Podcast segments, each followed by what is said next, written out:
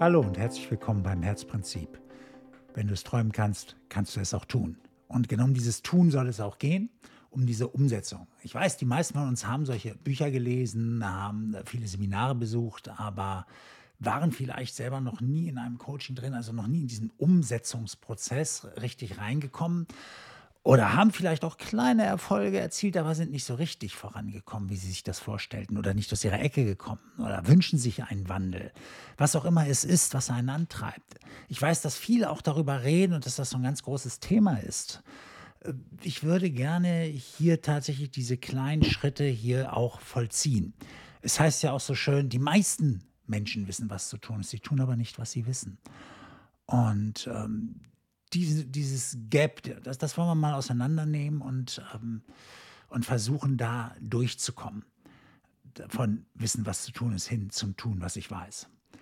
Und ähm, da beginnt das Ganze auch, dass wir mit grundlegenden Dingen beginnen, weil letztendlich lässt sich alles immer auf wenige gleiche Stellschrauben im Leben zurückführen. Es sind immer die gleichen Dinge, auf die es ankommt. Drumherum passiert eine Menge und wir werden auch das Drumherum klären müssen. Aber alles, was wir hier besprechen, äh, worüber wir reden werden oder worüber ich reden werde, mit dann auch immer wieder Gästen hier, ähm, das, das, da dreht es sich ausschließlich um fundamentale Dinge. Und die müssten wir als erstes ähm, erstmal benennen. Weil am Ende gibt es nur drei Stellschrauben im Leben, an denen wir überhaupt drehen können.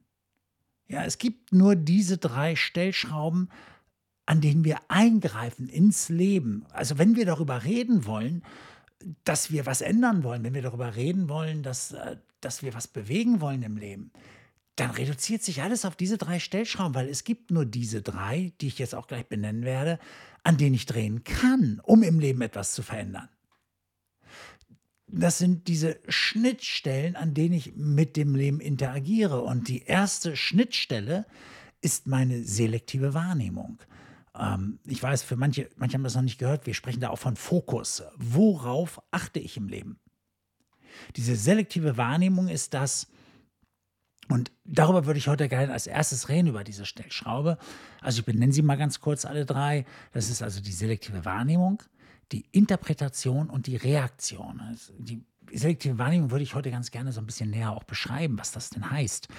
Ähm, wir alle haben ein gewisses, ein gewisses Grad an Warnung. Wir wissen, dass wir nicht alles um uns herum wahrnehmen. So funktioniert ja auch, funktionieren ja auch Zaubertricks, weil wir nicht auf alles gleichzeitig achten. Und manche kennen auch diesen Film mit dem Gorilla, ähm, der da durchläuft. Und ähm, es gibt ganz viele äh, Beispiele, die uns zeigen, wie wir in der selektiven Wahrnehmung eigentlich arbeiten, wie wenig wir eigentlich wirklich wahrnehmen aus unserer Umgebung. Das geht so weit, manchmal ähm, ist man beim Freund, bei einer Freundin und man verlässt das Haus gerade wieder und dann sagt sie, wie fandest du eigentlich mal einen neuen Schrank? Und man denkt, neuer Schrank? Wie? Und man hat den gar nicht wirklich wahrgenommen. Man hat ihn vielleicht gesehen, aber nicht wahrgenommen. Ähm, das heißt, von den Sinnen noch aufgenommen, aber tatsächlich ist es so, wir sprechen davon, dass ein Tausendstel davon ins Bewusstsein geht, von dem, was meine Sinne überhaupt aufnehmen. Und die nehmen noch nicht mal alles auf. Das heißt, nur ein ganz kleiner Teil geht überhaupt ins Bewusstsein. Welcher Teil geht ins Bewusstsein? Der wird selektiert, also ausselektiert. Und deswegen sprechen wir von selektiver Wahrnehmung. Ja? Und diese selektive Wahrnehmung ist es, äh, die auch Forschungsobjekt geworden ist von, von ganz, ganz vielen Studien, die immer wieder gucken, warum nehmen wir gerade das wahr und nicht das? Warum achte ich hier drauf und nicht da drauf? Warum habe ich das wieder übersehen? Wie kann ich das steuern? Das wird also ein ganz spannendes Feld werden. Wie steuere ich meine selektive Wahrnehmung? Kann ich die steuern? Ich sage schon mal vorweg, ja, das können wir. Das können wir tatsächlich. Ähm, ich meine, wir kennen es doch, dass man sagt, ja, aber auf manche Dinge, da kannst du gar nicht dran vorbeigehen. Da sitzt man im Café und dann passiert direkt vorm Café ein Unfall. Herrgott, das kriegt man doch wohl mit. Also es ist ja nicht so, dass da ähm, Leute sagen, ähm, die haben nur das Auto fahren sehen, aber den Unfall nicht oder sowas. Aber frag mal die Zeugen und geh mal rund und frag mal, frag mal jeden nach dem Unfall. Und dann gibt es immer wieder auch welche, die sagen, ein Unfall, da war ein Unfall? Habe ich gar nicht mitgekriegt. Die waren so involviert in ihrem Gespräch, die waren halt woanders mit ihrer selektiven Wahrnehmung.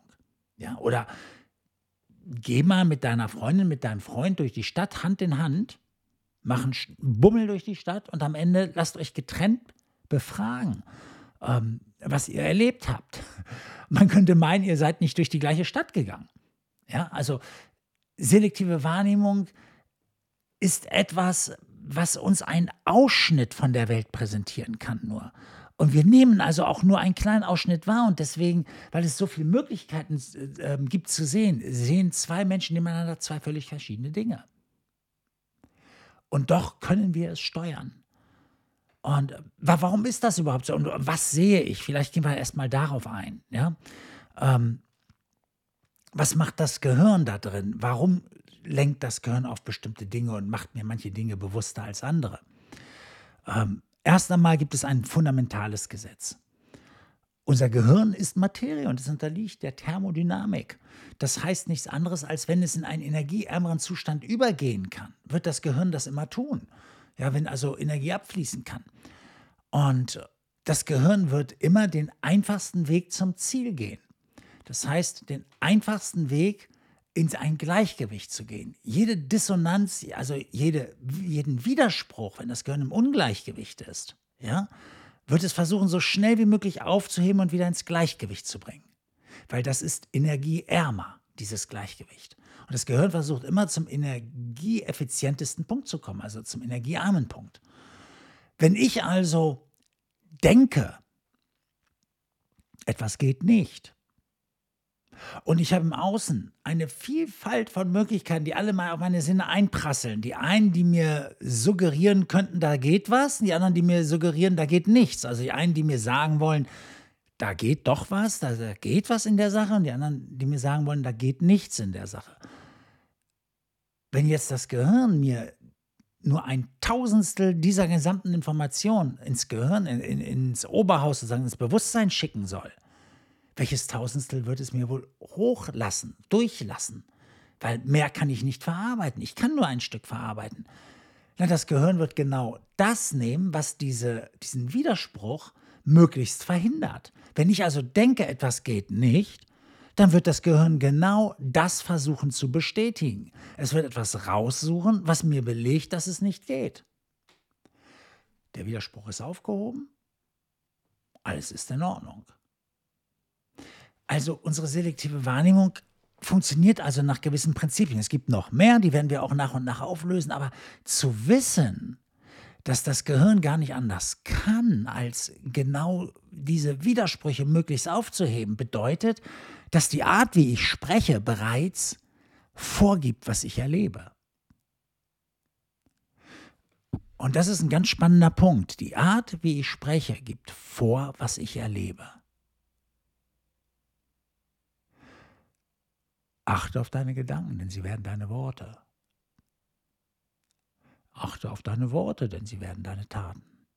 Und so weiter und so weiter. Also die Art, wie ich Dinge beschreibe, lenken sehr wohl das weitere Geschehen.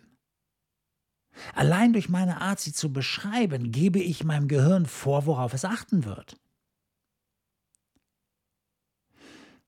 Wir können dann noch etwas ausmachen da drin. Das heißt, das Gehirn wird immer das, woran ich am meisten denke und woran ich am meisten glaube, dann natürlich auch, weil das ist ja das, woran ich am meisten denke, ähm, wird es am meisten hochholen. Es gibt einen schönen Spruch, der reimt sich so schön im Englischen, deswegen einmal auf Englisch. Where mind goes, energy flows. Also das, woran ich am meisten denke, da geht die ganze Energie hin. Es wächst am meisten in meinem Leben. Noch einmal, das, woran ich am meisten denke, wächst am meisten in meinem Leben. Weil das Gehirn sich genau danach ausrichtet, immer das Gleichgewicht zu halten, weil das, woran ich denke, repräsentiert mein Glauben. Wenn ich mir zum Beispiel, das ist so ein Standardbeispiel, ähm, ein neues Auto kaufen will, ich beschäftige mich mit einem Wagen, ich glaube daran, dass das der beste, sinnvollste Wagen für mich ist und ähm, ich finde den auch noch toll und so weiter. Ich habe mich also damit intensiv auseinandergesetzt. Dann fährt der Wagen auf einmal, wenn ich den dann gekauft habe, auch überall rum, womöglich noch in der gleichen Farbe. Ja? Oder wenn du mal schwanger warst und äh, dann wirst du vielleicht erlebt haben, dass auf einmal die Welt voller Schwanger war. Oder was auch immer dich mal besonders umgetrieben hat, du wirst merken, dass in der Welt auf einmal diese Dinge überall auftauchen. Ja, also das, woran ich am meisten denke, wächst am meisten in meinem Leben. Es ist so wahr.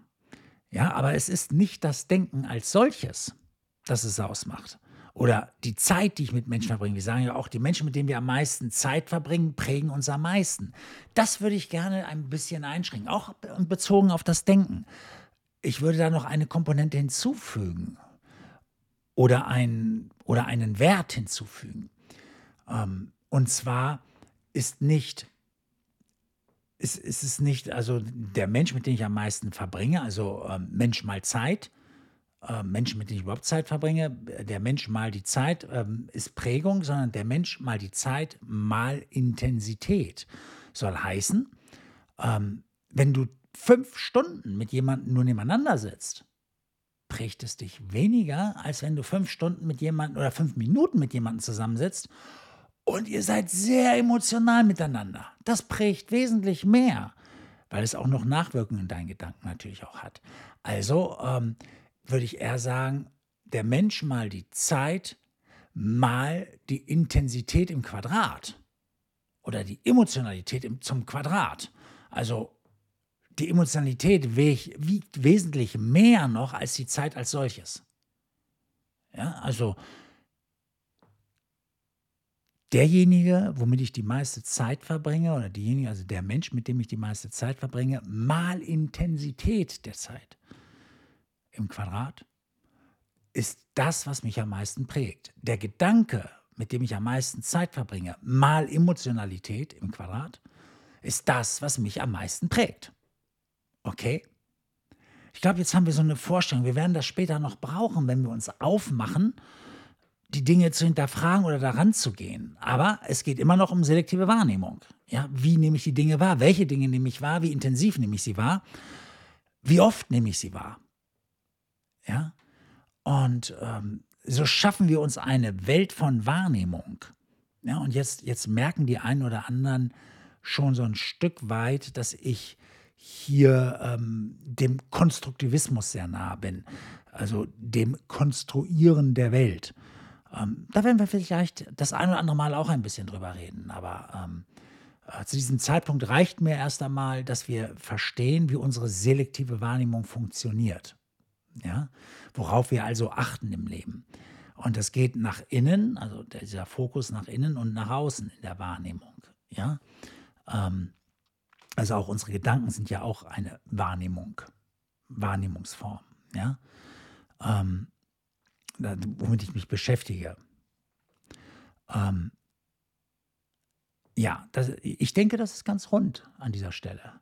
Können wir erstmal so stehen lassen. Ich hoffe, das Ganze hat so ein bisschen ein besseres Verständnis dafür gegeben und ähm, wir haben die erste Stellschraube damit gut besprochen. Okay, dann freue ich mich auf den nächsten Tag. Ich hoffe, ähm, du, du kannst daraus schon ähm, etwas ableiten für dich. Ähm, wenn du Fragen hast, äh, freue ich mich natürlich, wenn du mir schreibst. Ähm, du findest äh, meine Kontakte alle auf meiner Internetseite. Geh einfach auf die Seite www.stanbenz.de. Da findest du dann äh, notwendige ähm, Kon Kontaktformulare oder auch meine E-Mail-Adresse. Da ist alles da, was du brauchst, wenn du Fragen hast. Ich freue mich, wenn du mir schreibst, wenn du dich mit mir austauschen willst. Ähm, das hilft mir auch für den weiteren Verlauf natürlich ähm, dieses äh, Podcasts. Und deswegen werde ich das auch immer wieder ansprechen, dass ich mich über Austausch sehr freue und was euch noch bewegt. Und ähm, vielleicht ist es ja auch so, dass ihr zu manchen noch mehr Beispiele, noch mehr, noch mehr braucht von mir, wie ich das noch tiefergehend erkläre, dass ich das vielleicht nicht weit genug äh, auseinandergenommen habe oder so. Dann schreibt mir auch das. Und ich werde darauf garantiert eingehen, okay? Für jetzt wünsche ich erst einmal einen wunderschönen Tag und ähm, danke, dass ihr zugehört habt. Bis demnächst.